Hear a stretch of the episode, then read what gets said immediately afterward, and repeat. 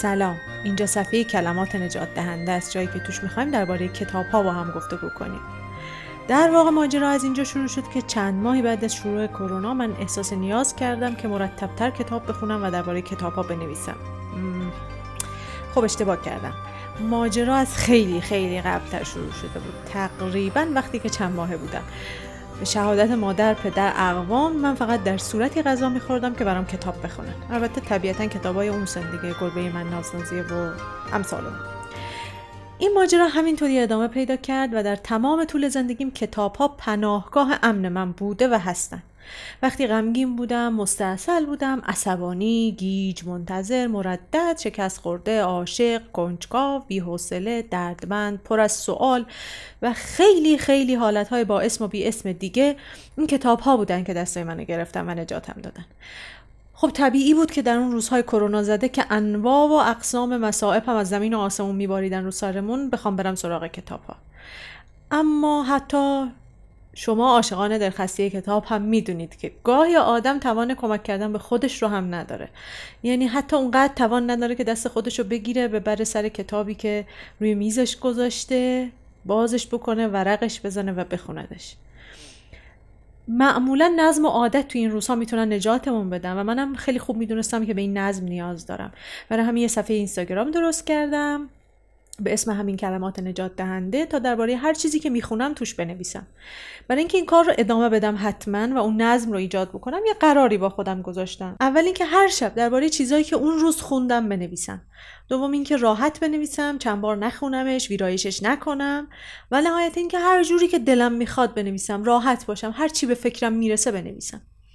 نتیجه این قرار مدارها برای من خیلی خوب بود.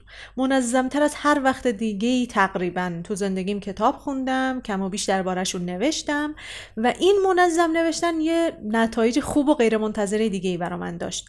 باعث شد آگاهانه تر با حواس جمعتر و حتی منتقدانه تر کتاب بخونم. این خودش ترکیب شد با یه بخش دیگه از زندگی من. اون بخشی از زندگی من که من توش علوم اجتماعی میخوندم کلا خب کارهای اجتماعی می‌کردم و در حیطه نقد ادبی فمینیستی و جامعه شناسی هم پایان نامه نوشتم.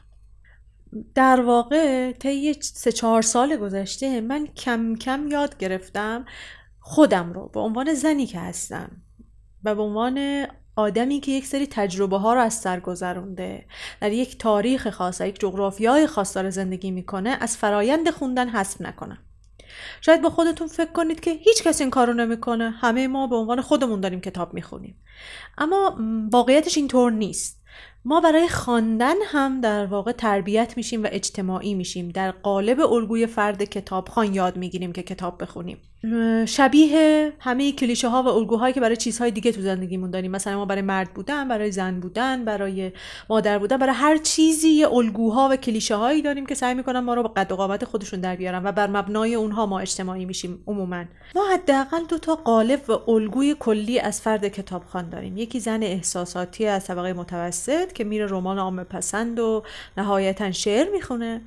دومی مرد فرهیخته و تحصیل کرده طبقه متوسطی که میره کتاب های والا و توصیه شده رو می‌خونه. اولی کتاب می‌خونه چون دنبال چیزای رمانتیک و احساساتیه. دومی کتاب می‌خونه چون فرد اندیشمندیه و الی آخر. نتیجه ترکیب این کلیشه ها شخص من و کتاب خوندنم چی شده بود؟ این شده بود که من تبدیل به زن جوانی شده بودم که سعی می‌کرد اصلا احساساتی نباشه و فقط کتاب های والا مرتبه رو بخونه. در این فرایند زن بودن خودم را از خوندن حذف کرده بودم. وقتی کم کم قدم به قدم طی این چند سال اخیر این زن بودن شروع کرد به برگشتن تجربه من از خوندن هم دگرگون شد. سوالات بیشتری میپرسیدم منتقدانه تر کتاب میخوندم. دیگه نمی‌تونستم خودم رو تو خیلی از کتاب ها پیدا بکنم. بذارید یه مثال بزنم.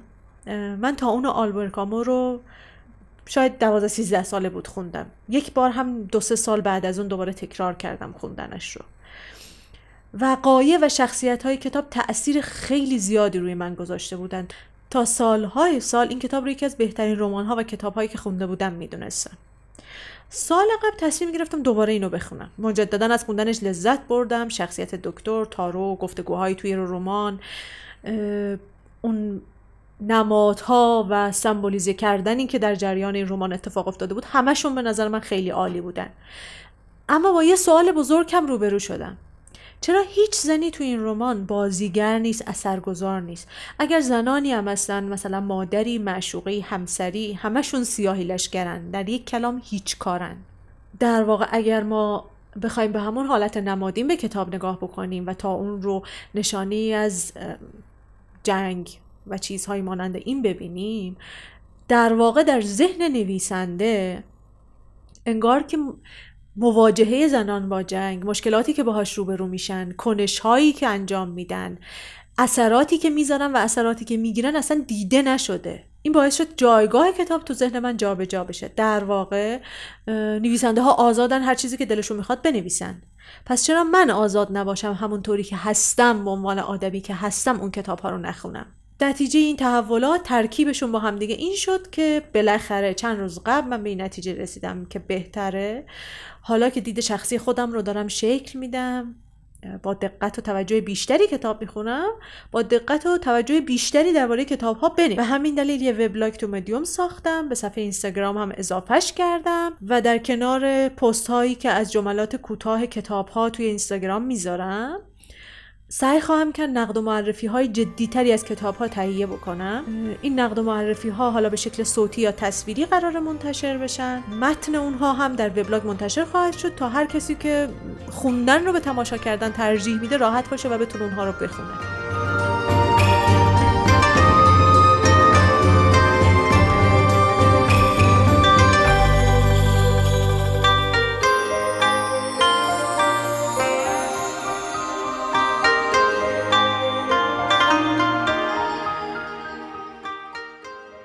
برای اولین معرفی کتاب بریم سراغ رمان زرافت جوجه تیغی. البته دلیل خاصی نداره که من این رمان رو انتخاب کردم چون آخرین رمانی بود که خونده بودم و تمامش کرده بودم تصمیم گرفتم درباره اون صحبت بکنیم.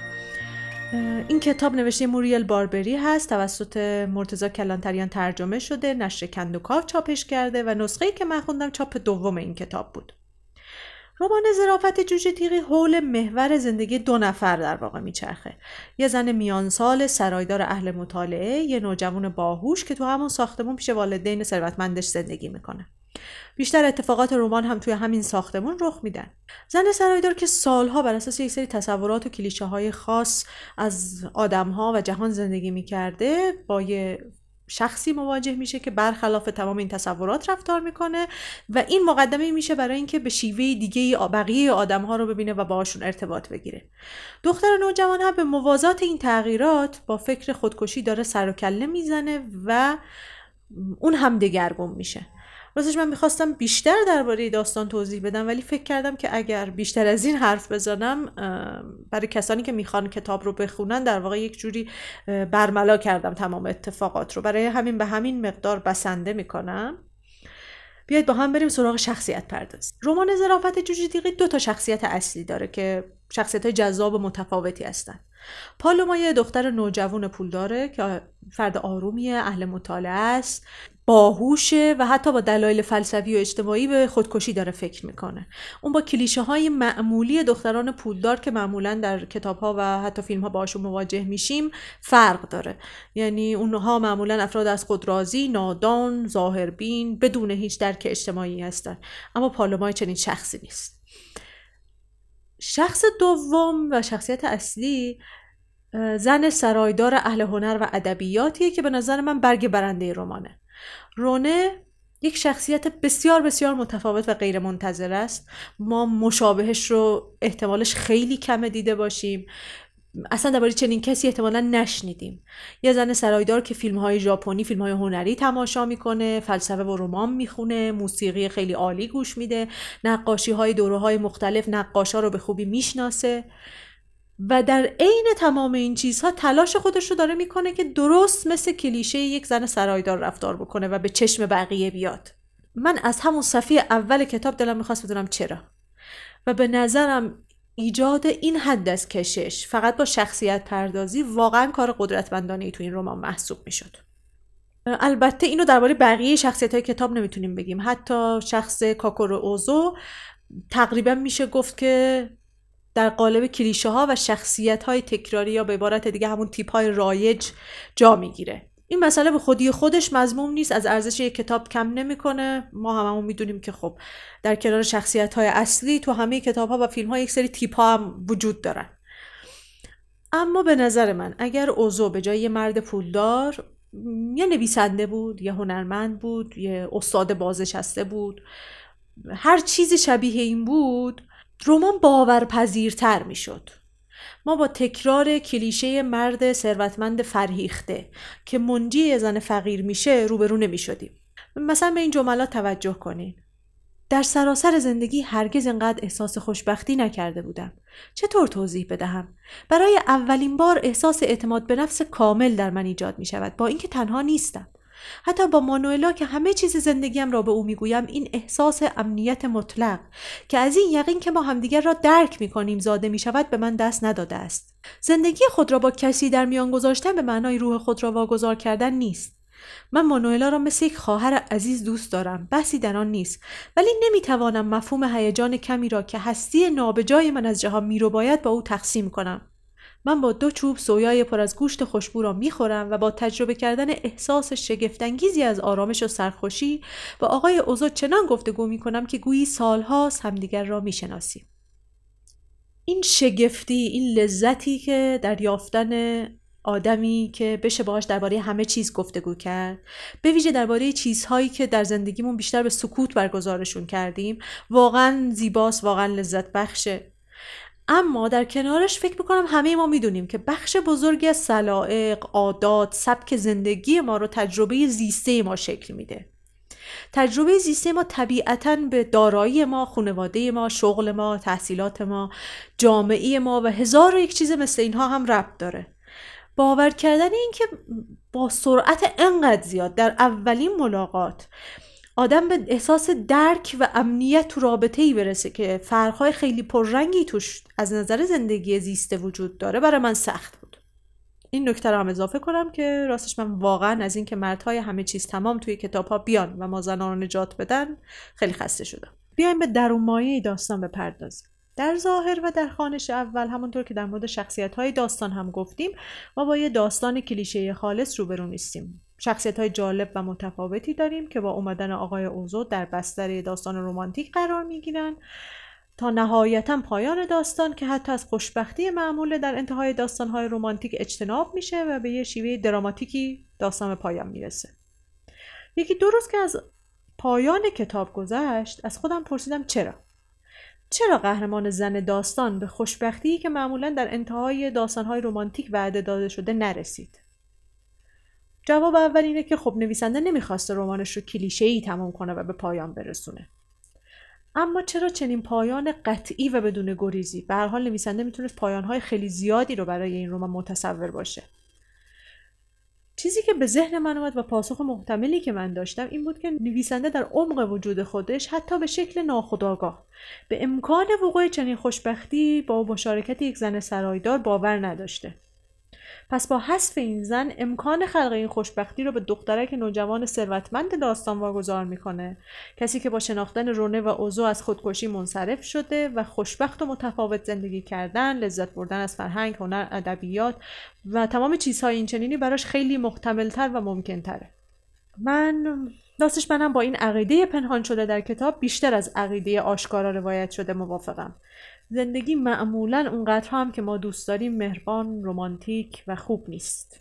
یعنی یک نگاهی هم به زبان و بیان رمان داشته باشیم. از اونجایی که دو تا شخصیت اصلی رمان افراد باهوش و کتابخانی هستن کتاب پر از افکار و جملاتی که آدم دلش می‌خواد اونا رو گوشه دفترچش یادداشت کنه. البته افراد تو این کار توی کتاب به نظر من جالب نیست. اما در مجموع فکر می‌کنم این کتاب خیلی افرادکارانه نبود. زاویه دید نویسنده به بعضی از این موقعیت ها و احساسات انسانی که از خلال این جملات روایت می شدن خیلی لذت بخش و شیرین بودن. اما متاسفانه جملات طولانی و درهمی توی کتاب بودن که این لذت رو مخدوش می‌کردن. فکر می‌کنم اگر کتاب ویراستاری خوبی می‌شد خیلی خوشخوانتر از این چیزی می‌شد که در دست ماست و می‌خونیم. مثلا به این جملات توجه کنید. دختری فقیر زشت و علاوه بر این باهوش در جوامع ما محکوم است که با یک زندگی تاریک و غمانگیز روبرو شود. پس بهتر است خیلی زود خودش را با این سرنوشت عادت دهد. زیبایی گوهری است که هر چیزی را قابل بخشش می کند حتی ابتزال را. هوشمندی به نظر نمی آید قرامتی باشد که طبیعت به کسانی می پردازد که مورد حمایتش نبودند. ولی در مورد شخصی که زیباست اسباب بازی زایدی است که ارزش گوهر را بیشتر بالا می برد زشتی همیشه از پیش محکوم است و من محکوم به تحمل این سرنوشت غمانگیز بودم و علاوه بر این رنج بیشتری می بردم چون ابله نبودم. ما با درون مایه جالب اینجا روبرو هستیم اما جملات طولانی و تو در تو باعث سخت حذف شدنش میشن. مطمئنا می‌شد این رو به شکل دیگری بازنویسی کرد که خوشخانتر از این باشه.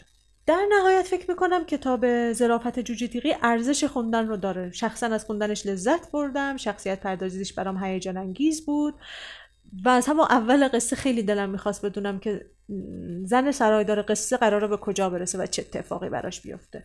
امیدوارم که اگر شما هم خوندینش از خوندنش لذت ببرید و برای من بنویسید که شما چه برداشت هایی داشتید و چه چیزهایی درباره کتاب به ذهنتون رسید.